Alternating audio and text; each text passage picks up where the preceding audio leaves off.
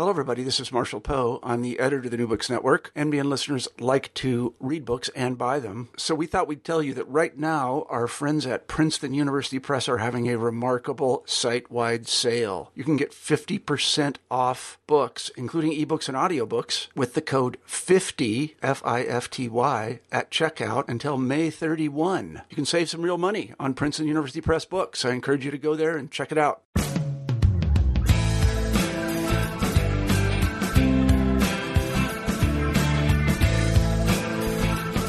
Hello, this is Sean Munger for the New Books Network, Environmental Studies channel. And I have a great interview today. I'm going to be talking to Sam White, who is teaching at Ohio State University, about his new book, which is called A Cold Welcome, The Little Ice Age and Europe's Encounter with North America. Just came out from Harvard Press this year, 2017. And it's a really great book about environmental history and the Little Ice Age and climate history of the early modern period. So Sam is a really great guest, and I hope you enjoy his interview. He's a terrific guy. I know him personally and have worked with him. I am a historian, author, teacher, and podcaster. I have my own podcast, which is called Second Decade, and it's available on iTunes, and it is a historical show detailing some true stories of the 1810s, the second decade of the 19th century. You can find it on iTunes and also at the website for that show, seconddecade.net, all one word, two Ds in the middle. But in the meantime, also please check out my previous interview with Ryan Fisher, author of Cattle Colonialism, here on the New Books Network. And I'm hoping to bring you more interviews with authors of environmental history books that I find really fascinating. And Sam White is definitely one of those. So let's go ahead and get into that interview. Once again, A Cold Welcome, The Little Ice Age and Europe's Encounter with North America. Okay, I'm here with Sam White, who is associate professor at Ohio State University, and we're going to be talking about his book, A Cold Welcome, The Little Ice Age and Europe's Encounter with North America. Hello, Sam. Hello. Hi. Thank you so much for being with us. Really fascinating book and really great to be talking to you. Well, thank you for inviting me, and I'm glad you enjoyed it. Sure. Okay. Well, why don't you start by telling us a little bit about yourself, kind of your background, and get us up to speed on how you came into this project. Sure. So there's a long story behind that. I guess I'll start when I was a graduate student in history. Now, I'm in the interesting position of working on subjects and teaching classes that I never studied and never took as a student myself. I got involved in mostly world history and an interest in economic history back when I was a graduate student, and had a bit of background in Middle East studies from work I'd done as a undergraduate and master's student. So I was originally interested in topics relating to the early modern Middle East, to the development and the fate of the Ottoman Empire. And I began a dissertation back, I guess this would have been about 2004, on a period of rural rebellion, crisis, and demographic and economic turmoil in the Eastern Mediterranean, in the Ottoman Empire, particularly in what would be present-day Turkey. And this may seem like I'm far away from the present subject, but it does eventually connect up. To make a longer story a little bit shorter now, what I eventually found in trying to research this seemingly obscure topic of economic and agrarian turmoil in Turkey was that what seemed to be setting off some of the worst crises that often rippled all the way up to political turmoil in Istanbul were actually natural disasters, and above all, periods of unusual cold and drought. I just happened to be doing this research at a time when climatologists were first starting to use tree ring widths throughout the Eastern Mediterranean to reconstruct spring and summer drought in the Eastern Mediterranean. And what I saw immediately was that the fit between these climatic fluctuations and the worst times of political and economic turmoil were almost a perfect fit. It was almost a perfect match. That led me into looking at both the physical records that I could get a hold of, which at the time actually seemed very simple compared to the much more sophisticated work that's been done in the decade or so since, but as well as the original written accounts from Ottoman documents and from European travelers and from dispatches that were coming from Venetian ambassadors and consuls. What I discovered was that climate was a huge and neglected factor in much of early modern history. I had no initial training in this subject, but the more that I studied it, both from the written and the physical sources, the more I knew that this was going to be a major topic. And it ended up taking my dissertation and then eventually my first book, The Climate of Rebellion in the Early Modern Empire, in a completely different direction. It ended up forcing me to confront this much bigger historical question of what role climate variations in the past have played in human history and whether that has any relevance for us today. Wow, that's really interesting. So you started with the Ottoman Turks, and now you've got us. I mean, this book is great. You've got us in Jamestown and in New France, and all kinds of interesting things that I'm trained in history, but probably many of the listeners remember this kind of stuff from grade school history. John Smith and that sort of thing. It's just interesting how the narratives kind of weave together. Yeah, so I guess to bring it from the first book then to the second book, there were both intellectual and practical reasons why I ended up taking a very different kind of project for my second book, looking at colonial America and the Atlantic world. After I finished my dissertation, which became then my first book, I got a job at Oberlin College, which is about 40 miles west of Cleveland. It's a great little liberal arts college in a small town.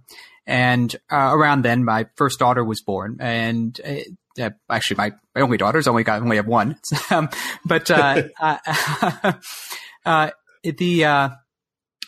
Just being in that situation where I was in a very teaching intensive position, have a young child, it didn't seem practical for me to return to Turkey. So for practical reasons, it made sense to do a project that was a little bit closer to home. But there were also intellectual reasons why I chose the second project. In my first book, The Climate of Rebellion, I was interested in how we could see climatic impacts sort of work their way up from the ground up all the way to political crises in the Ottoman Empire. And so I was very much focused on historical sources that were coming from the imperial center, coming from the capital, Istanbul. I was looking largely at reports coming from the provinces and imperial orders going out to administrators from the imperial divan in Istanbul. So what I wanted to do for a second book was to get a sense of what these climatic fluctuations and natural disasters meant on the ground, what they meant to small groups of people or individuals, how they experienced it, and to try to get at their own perspectives and their own words. And colonial history was a great way to do that because you have these often detailed personal accounts that were published because of the popular interest in the progress of these colonial ventures and in what they discovered in the New World. It also was significant because it's a project that let me look at these small events in a context that really mattered. So instead of just trying to get at personal experiences for their own sake, in this case, how just a few dozen or a few hundred people may have experienced climate extremes or natural disasters often had a big impact on subsequent history. So it determined which of these three competing empires, British, French, and Spanish, would manage to get the first foothold in North America.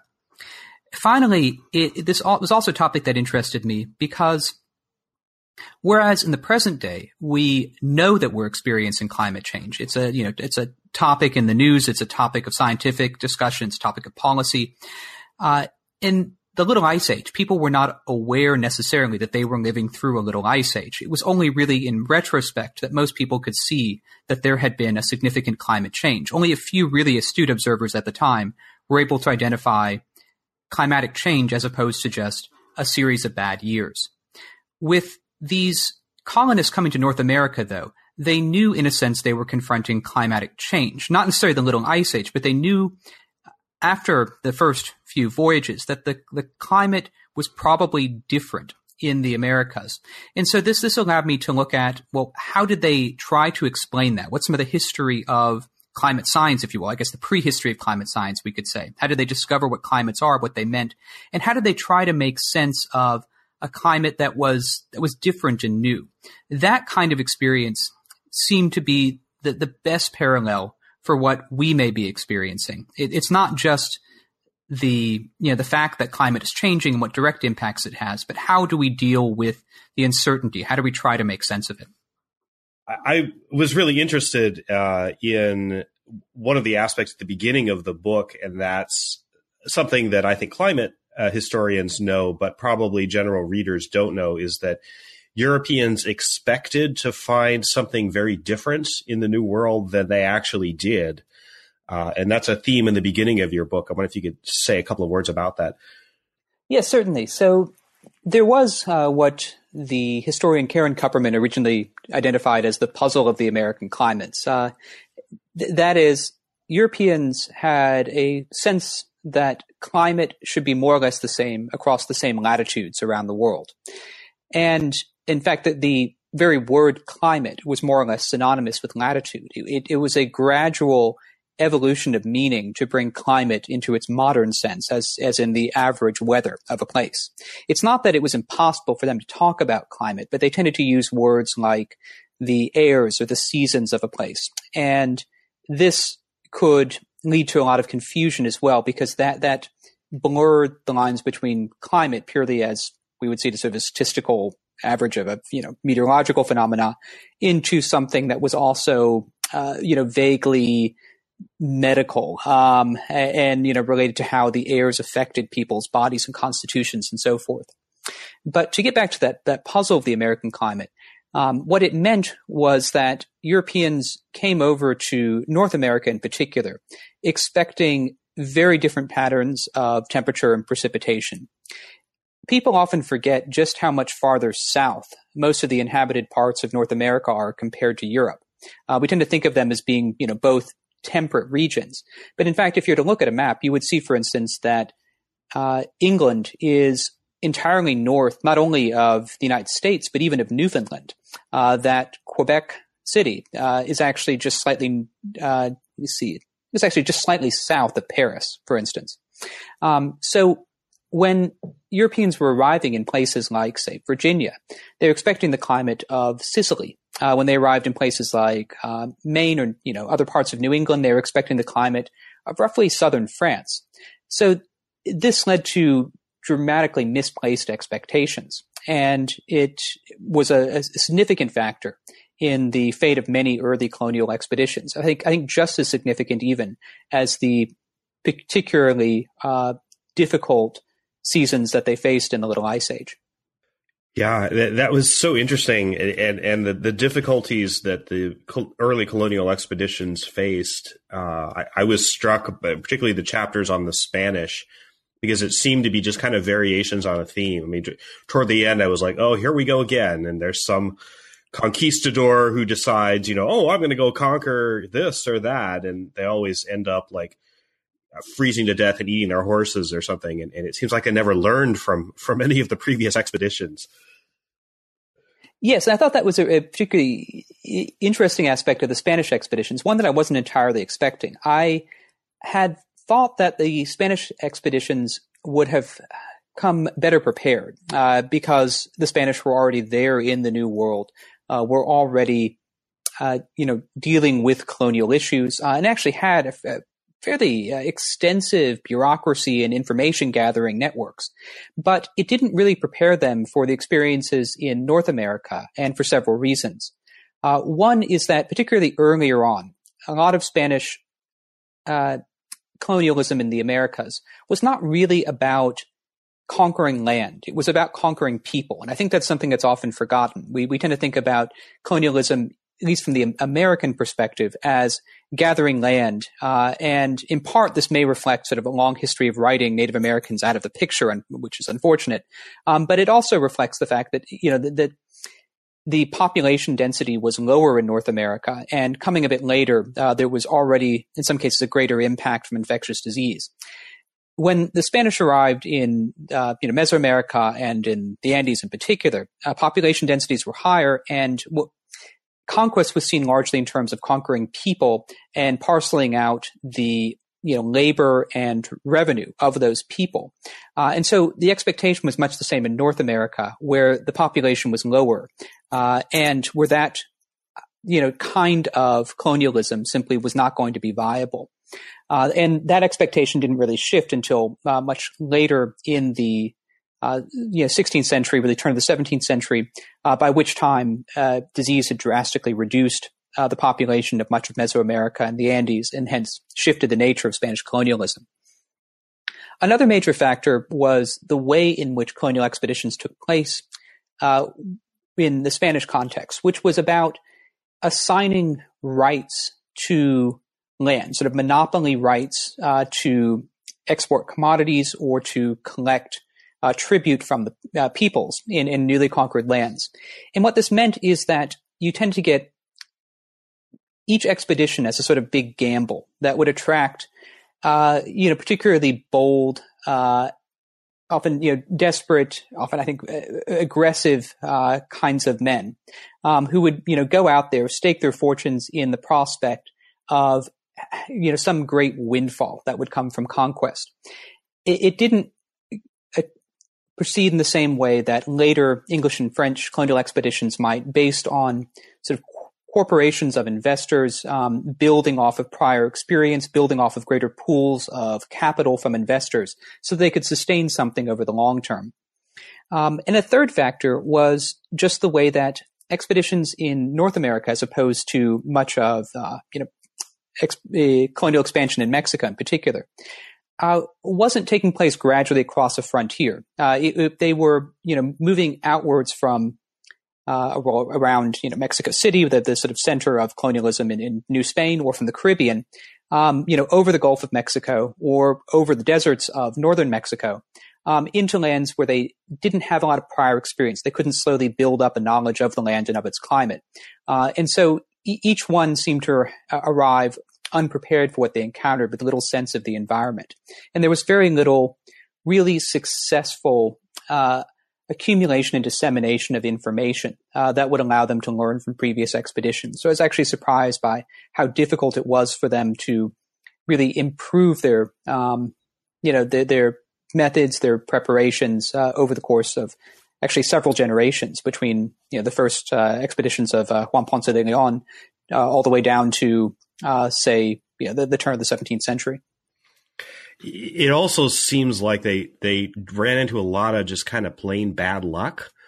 Clearly they were unprepared and they made a lot of really poor choices. I was struck by how many colonial expeditions. It seems like and you make the point that the kind of the low point of this, or the coldest, harshest point of this period, was about 1598 to about 1607. And it seems like that, just by poor coincidence, coincided with the time where so many of these expeditions just happened to jump off. Yes. So, a lot of it was just from the European perspective, just remarkable bad luck. I mean, in retrospect, we can look at when the greatest droughts took place, when the coldest winters arrived, particularly in the wake of large tropical volcanic eruptions. And very oftentimes they coincided with large colonial efforts. In the English and French case, this was bad luck, of course, but there was also, I think, a structural element to it, which is that, as I try to argue in one of my chapters, these climatic fluctuations, particularly those that were driven by large tropical volcanic eruptions, were global, and particularly across the northern hemisphere. So in some ways, the fact that the English and French happened to make these big new pushes in colonial ventures in North America during the late 1590s and the first decade of the 17th century, was also in part a response to crisis in Spain itself, which was driven in no small part by climatic fluctuations and natural disasters. So in other words, in the 1590s, you start to see a series of really just terrible seasons across much of Europe, which drive harvest failures, food shortages, price spikes, in some cases real famines, and the outbreak of disease that often follows. And these hit Spain particularly hard in a way that really forces Spain to retrench its colonial commitments and, in fact, to declare bankruptcy at one point. And so this becomes an opportunity for the French and English to move in on Spanish possessions in North America. But to, their misfortune, they arrive still when the climate is undergoing a particularly cold, dry phase, driven in part by these tropical volcanic eruptions. Yeah, the interplay between all three of the empires I found very fascinating, because usually the story is presented kind of compartmentalized, where they're, let's talk about the English and let's talk about the French. And I think you really kind of get a good sense of how they all work together. And it really was kind of a much more globalized world, even at that time, early 17th century, than we typically think of. Would you agree with that? Oh, yes, definitely. And I was quite surprised when I first moved into this topic that there hadn't already really been a history that tried to look at all three of these empires in their interconnected struggles. And in particular, the almost simultaneous foundings of Jamestown, Quebec, and Santa Fe, these three original colonies that largely staked out the territorial claims and in some cases the cultural heritage of three different parts of North America. So, I think that has a lot to do with just the way in which historians have traditionally gone about Atlantic history. Most people specialize in one empire, one set of sources, one language. But there's a lot to be gained by taking a broader perspective. And I'm hardly the only historian to do that. I mean, Atlantic history has become much more cosmopolitan, much more global in recent years. But in this particular case, this was still a really, ripe topic to analyze. The way in which these three competing empires came together at this one moment, and so much of that story really came down to these climatic-driven disasters and crises on both sides of the Atlantic. Really interesting. Let's talk about Jamestown. That's a key part of your book, and I had never seen the story of Jamestown. I mean, we kind of know a little bit about it. Again, I'm kind of thinking back to grade school history, which is sort of the John Smith Pocahontas story. We're usually told that. And then the rest of it's kind of shorthanded. It's usually like, the settlers suffered several harsh winters, and then eventually they, built a colony. And you really flesh out that what happens in that shorthand in a way that I think many people are not going to expect. Yes, Well, I try to treat every aspect of this story. It was really clear for me fairly early on that the Jamestown story was going to be the most compelling, in part because there's already going to be some familiarity among most American readers, and so there's, I think, the desire to know more, to get to the story behind the story that you learn in grade school, in particular. But also it was just such a remarkable, almost incredible story. I mean, it's one that would be hard to believe if the evidence were not so clear from so many sources. And what I found especially compelling with it was how much new information from the natural sciences and from archaeology could help us flesh out that story. It's one of those remarkable facts that the original Jamestown settlement wasn't properly excavated until starting in the late 1990s, and there are still continuous new finds coming out of that site. It's one, in fact, of several early settlement attempts that has only recently been properly discovered and excavated. And so even though this is a story that in many cases we think we know, we have some general knowledge of, there's always so much more to be told as new evidence is literally unearthed and analyzed in new ways. I found that just really well done and really interesting the way you presented that. But I think it's also interesting how Jamestown and the other colonies don't stand in isolation. And I'm not just talking about the interplay of the empires, but you have a lot of things about the failed colonies, really of all of the empires. And could you say a little bit about those? Because, I mean, again, we hear sort of at the grade school level or some passing familiarity with, you know, the lost colony and the, you know, the thing carved into the trunk of the tree at Roanoke and that kind of thing. But this is a story that you also flesh out in an interesting way. And was that harder to research than the colonies that actually survived? So it, in part, it depends on just by chance how much information was left about each one, and in part it's about whether or not the original location has been discovered and excavated. So in the case of the Lost Roanoke colony, it appears that archaeologists have roughly narrowed down where it was, but it hasn't been precisely identified and excavated. And of course, there are inevitable gaps of information because the final lost colonists were never discovered again and therefore could never tell their story. There's more information about it, though, than I think many people realize because of information gathered by the Spanish. And I was not the first to discover that. I was relying largely on the work of past historians who had looked into it. But it hasn't been as closely examined, I think, by English language historians as it could have, especially compared to other colonies such as Jamestown. In other cases, there is often a lot of interesting new information that has come out. So the attempted French colony at St. Croix or Dutchet Island between present-day Maine and New Brunswick is a good example of one where recent excavation combined with the gradual accumulation of incidental documentary evidence by French and French Canadian historians has allowed us to really get a very detailed look at a particular colony that I think is one that's mostly forgotten by most Americans, in part because it was French and not English who were there, but also just in part because it was an example of a really gruesome failure and the kind that doesn't really make for good elementary school lessons, let's say. Absolutely. I was fascinated by the story of the failed English colony on the coast of Maine, which I guess I had heard mentioned, but I knew virtually nothing about it. Could you talk a little bit about that? Sure. So this is the Popham colony, sometimes referred to as the Saugatuck colony, and it was an attempted colony on the coast of Maine. It was actually the partner venture with of the Virginia Company. So it was meant to be a second and really equally important venture to go along with the Jamestown colony.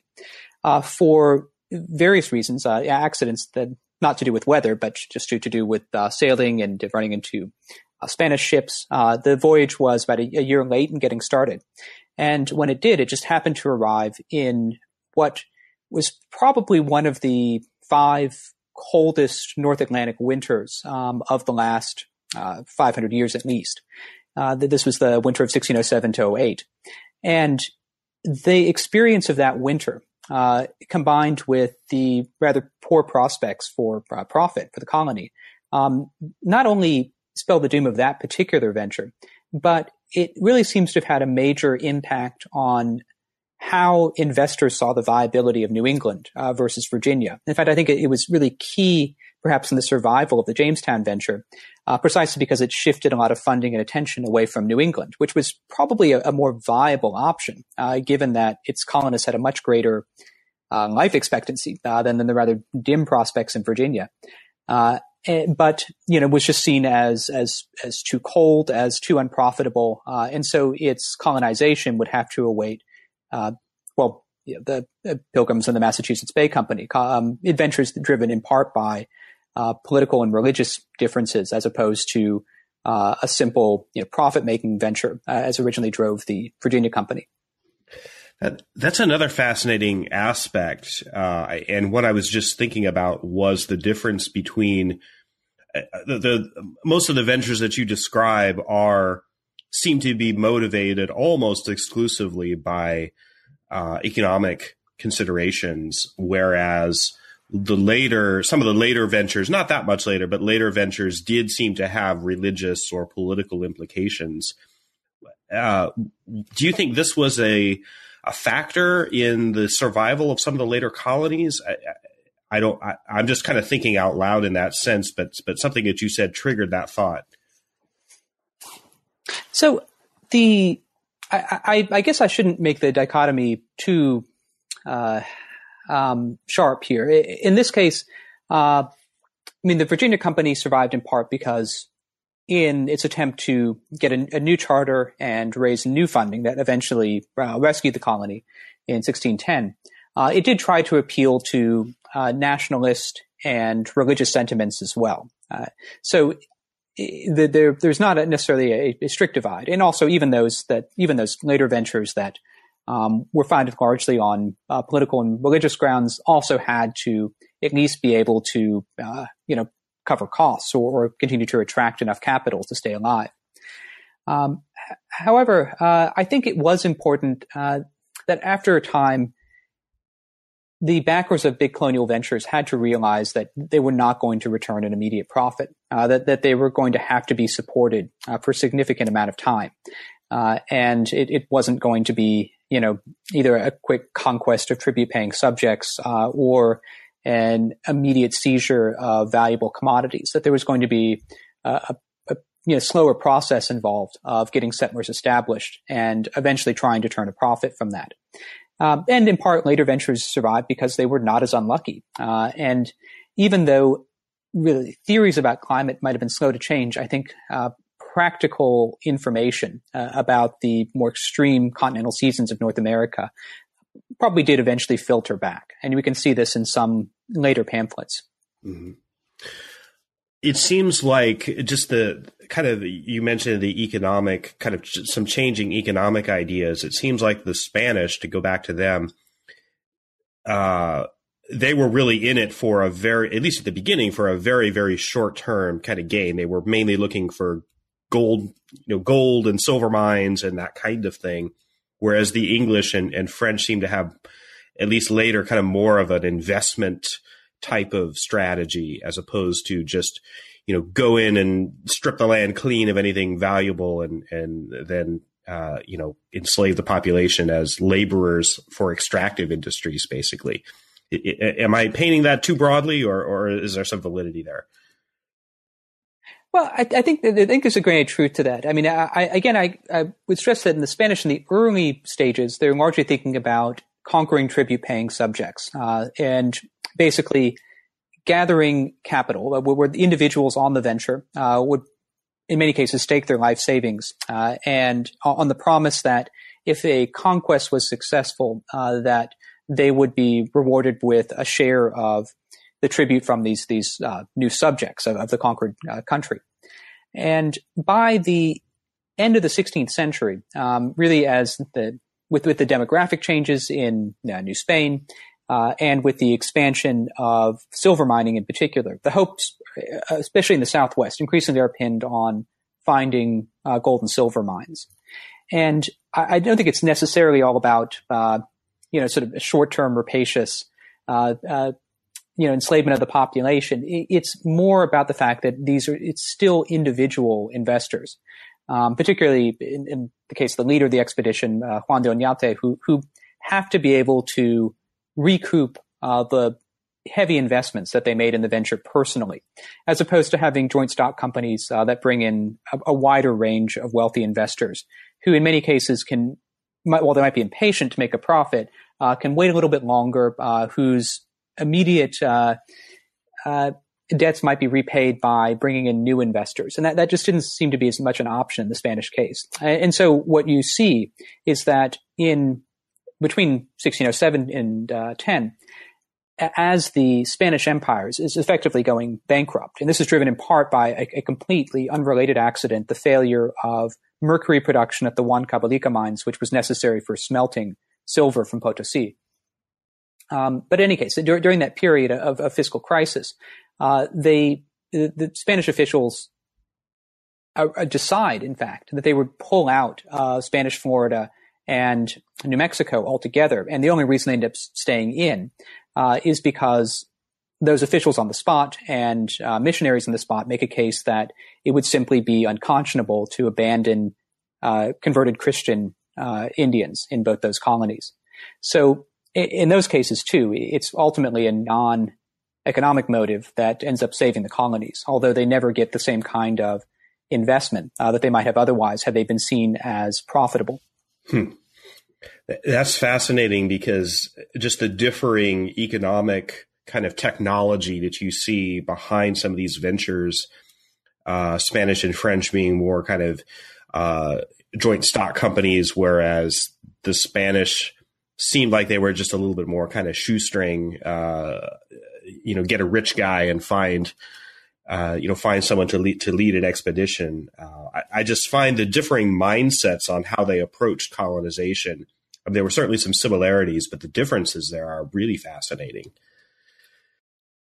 Yes, and I think we could try to look for reasons why that might have been. In the Spanish case, some of these earlier practices were related to practices during the Reconquista of the Spanish Peninsula itself. Others seem really designed to capture the personal wealth or crusading spirit of a lot of Spanish aristocrats. They reflected, practices going back in some cases to the 1400s or the 1500s, when finance was simply less sophisticated altogether than it would become by the end of the 16th century. But by the turn of the 17th century, a lot of this also just reflects the sheer desperation of the Spanish Empire, because it had been driven to basically on the edge of perpetual edge of bankruptcy by the extremely expensive wars of Philip II during the late 1500s, particularly wars trying to preserve Spanish control of the Low Countries. So in this case, it's a different area of the Spanish Empire that's also affecting colonial ventures in the Americas. And for that reason, it really becomes impossible for Spain to find other ways to back these ventures financially. They really have to rely on what private capital was available, and particularly that promise of relatively quick wealth that might attract aristocrats to stake their own fortunes in these kinds of conquests.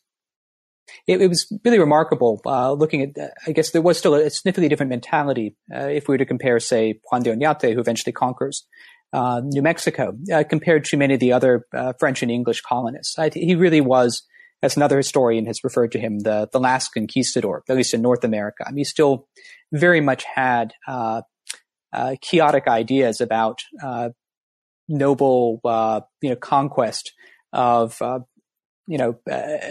savages by aristocratic Spaniards.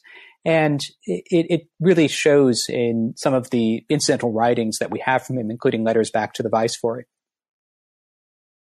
Mm-hmm. Mm-hmm. Yeah, I found his story really, really interesting as well. And he did seem to be kind of the last of the breed. Shifting gears here, I'm curious, how did you research this? I mean, what kind of sources were you looking at? Which archives did you find the most interesting things in? Can you just tell us a little bit about the process of researching and writing this book? Sure. So first, I have to thank the John Carter Brown Library in Providence, Rhode Island, and the Huntington Library in San Marino, California, for support. Well, it was in those two rare book libraries that I was able to find most of the printed sources. So I owed a great deal of debt in this project to many past historians who had devoted their entire careers to each one of these expeditions.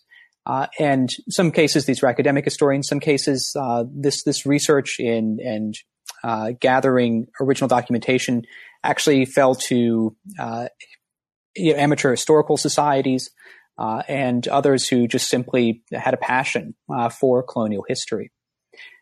However, I also had other types of sources that those past historians could not have that enabled me to complete a wider comparative and, in some cases, scientific project that they couldn't have. So in addition to the time gathering that printed material, I was also able to draw on the Indies archives in Seville. I only spent a brief amount of time there myself, personally, going through documents and paper. And I spent much more time looking through vast amounts of that archive now that have been scanned. Many of the most important registers, including, for instance, letters between governors of Spanish Florida and New Spain, have all been digitized now and are all available. And that made my task much, much easier. It allowed me to go through vast amounts of documentation at home in front of my own computer, which is not quite as fun as being in Seville, but often much more practical. At the same time, there are other projects underway to digitize information, including the Seville project out of the University of California, Berkeley, which has gone back through and scanned and transcribed and discussed a huge amount of the documentation now on the Spanish conquest of New Mexico and other ventures in the Southwest. Moreover, I was able to draw on huge amounts of new archaeological information, as we've already talked about, including several new archaeological reports of places that had not been excavated until about the last 20 years.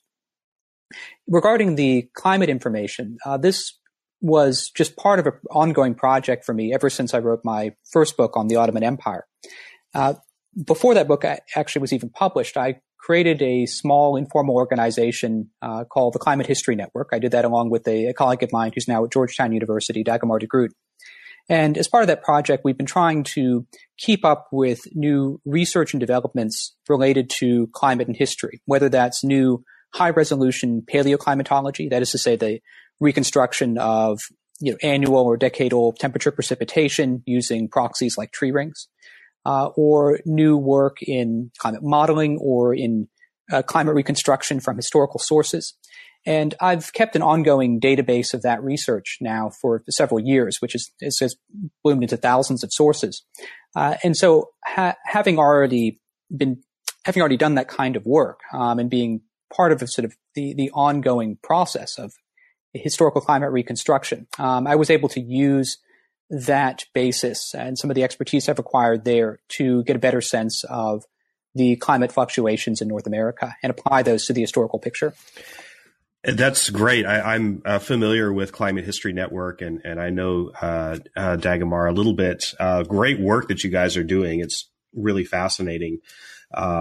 So that is, I think, a tremendous resource that I think is going to become increasingly more important for environmental historians, especially those dealing with climate. Huntington Library, I'm glad you mentioned that. I did some research there as well. Really great place. Some really fascinating documents. I don't know if you remember the tilapia tacos at the little cafe there were some of my favorites, but it was pretty good. So. Yes, I mean, the Huntington Library, it's almost embarrassing to admit I did this research in the Huntington Library because I was basically writing about people freezing and starving to death from the comfort of what must be about the closest thing to paradise on earth. I mean, the Huntington Gardens and library is just a beautiful place, and I really just cannot thank them enough for hosting scholars like me. Yeah, it's really wonderful, and they do really have some amazing sources there. And I mean, we were there at different times, but I was also doing climate research there regarding early 19th century, and there really are some tremendous sources there. Something else you said and mentioning the Climate History Network, I mean, this is particularly in the later stages of your book, and you've mentioned it already here, that this is really kind of a climate change story, not just in isolation, but also has some implications for our current period of anthropogenic climate change. Could you kind of talk about the connections there? Certainly. So while, much has changed in terms of the nature of climate change. It's now driven by human activity primarily, and it is getting much warmer rather than cooler. Also, the pace of modern day global warming is considerably faster than even the most severe phases of the Little Ice Age. However, what I think really unites the two is the human perceptions and experiences. While our technologies have changed, our vulnerabilities have changed, our psychology perhaps has not changed as much.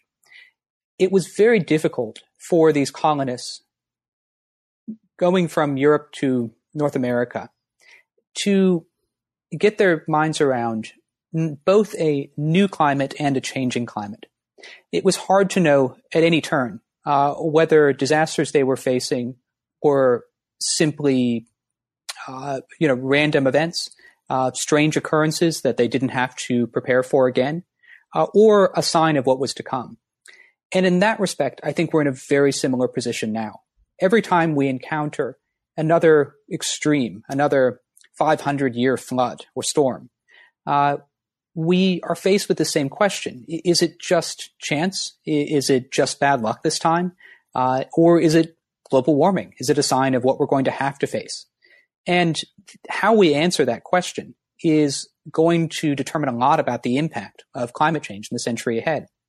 There are dangers in overreacting. There are dangers in saying, because of recent floods in Houston, the city is no longer viable, that we need to pull out. We could create the very disaster that we fear in that way. But there are dangers too, perhaps even greater dangers, in just dismissing each event as one bit of bad luck, one bit of random chance, when we should know that those kinds of events are going to become increasingly likely in the years and decades ahead. So in that way, I see the strongest parallels between their experience and ours. And I can't say that there is one clear policy answer that comes from this, but I think by reading more historical experiences, we might just have a bit more wisdom in how we deal with climate changes ahead.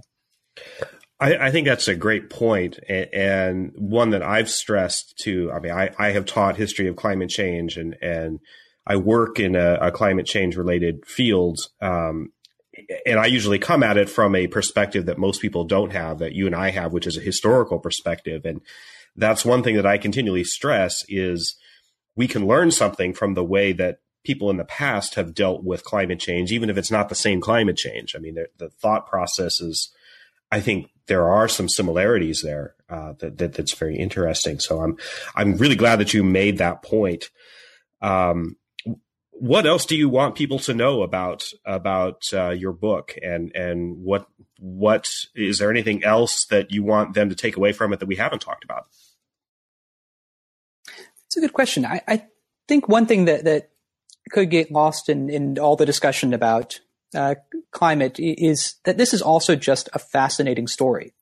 That this really is the story of how the European colonization and eventually the United States and Canada got started. And it's a story that is oftentimes horrifying and grim, but it is just dramatic and compelling. And I've tried to tell it with as much,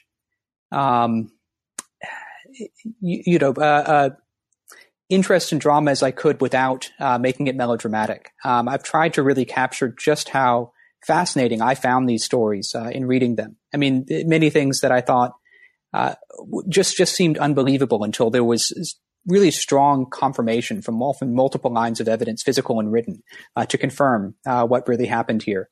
And I would just encourage readers to look at this both as a lesson, both as an insight from history, but also just as a fascinating tale, and much more fascinating probably than the version of colonial history that they learned in grade school.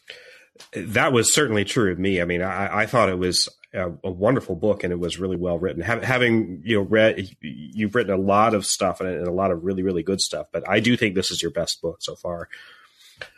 So, well, thank you. So what are you working on now? What are you researching? Where's the story of the Little Ice Age or climate history taking you next? So I have two projects that are ongoing now. One is, I guess you could say, a more technical field. I'm part of a group that has recently been awarded a so-called working group through an organization known as Past Global Changes, or PAGES. And our goal over the next 3 years will be to work on methods where we can improve climate reconstruction and understanding of climate impacts, drawing on the archives of societies, basically written sources and physical sources left by humans. So this is going to be a a more technical project in which we see how we can improve both our standards for collection and analysis of that data, our statistical approaches for reconstruction, and how we can combine those two with other forms of climate reconstruction from physical evidence, such as tree rings and ice cores. At the same time, in thinking about a historical research project, I'm interested in the bigger question of climate, natural disasters, and migration. Although this is very early stages, what I would eventually like to do is look not only at whether climate fluctuations may have driven migration, particularly transatlantic migration over the last several centuries, but also whether that migration was seen as climate-driven, whether the idea of a climate refugee is one that has historical roots, one that makes historical sense. And the fact is that I just don't know the answer to either of those questions yet.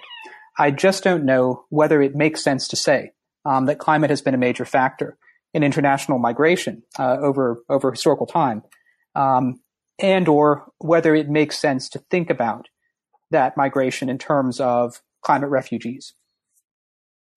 Very interesting. That's and I think that's cutting edge because, again, just as you pointed out, there are so many parallels between what we're going through now and what may have happened in the past, what did happen in the past, and then exploring what may have happened and how we can kind of reconstruct it historically. Climate refugees in the past is really interesting, fascinating topic. Well, I think we've taken a lot of your time, but is there anything else that you'd like to say? I guess all I could say is that for listeners who are interested in finding out more about climate history and seeing what kind of new research and new publications are coming out in the field, I'd encourage you to visit the Climate History Network. If you just Google that or go to climatehistory.net, you'll find it there. And that should give you links to new resources, information, and a more comprehensive bibliography of the field. I can vouch for that. It's a great resource. I've used it myself, and it's really interesting to just kind of poke around. So great job on that. Both you and Dagobah have really done a fantastic job. So thank you very much. Okay, well, thank you very much, Sam. It's been a pleasure to talk to you, and I'm sure the readers are going to be very interested to read Cold Welcome. And this is just out in the last couple of months, isn't it? Did it come out, was it October or September? October, yes. October, yeah. So brand new book, and it's really, really a really great book. So I want to thank you for your time and wish you the best of luck with your new projects. Thank you very much. Okay. Thanks a lot, Sam. We'll catch up with you hopefully in a future episode of this podcast. So thanks very much.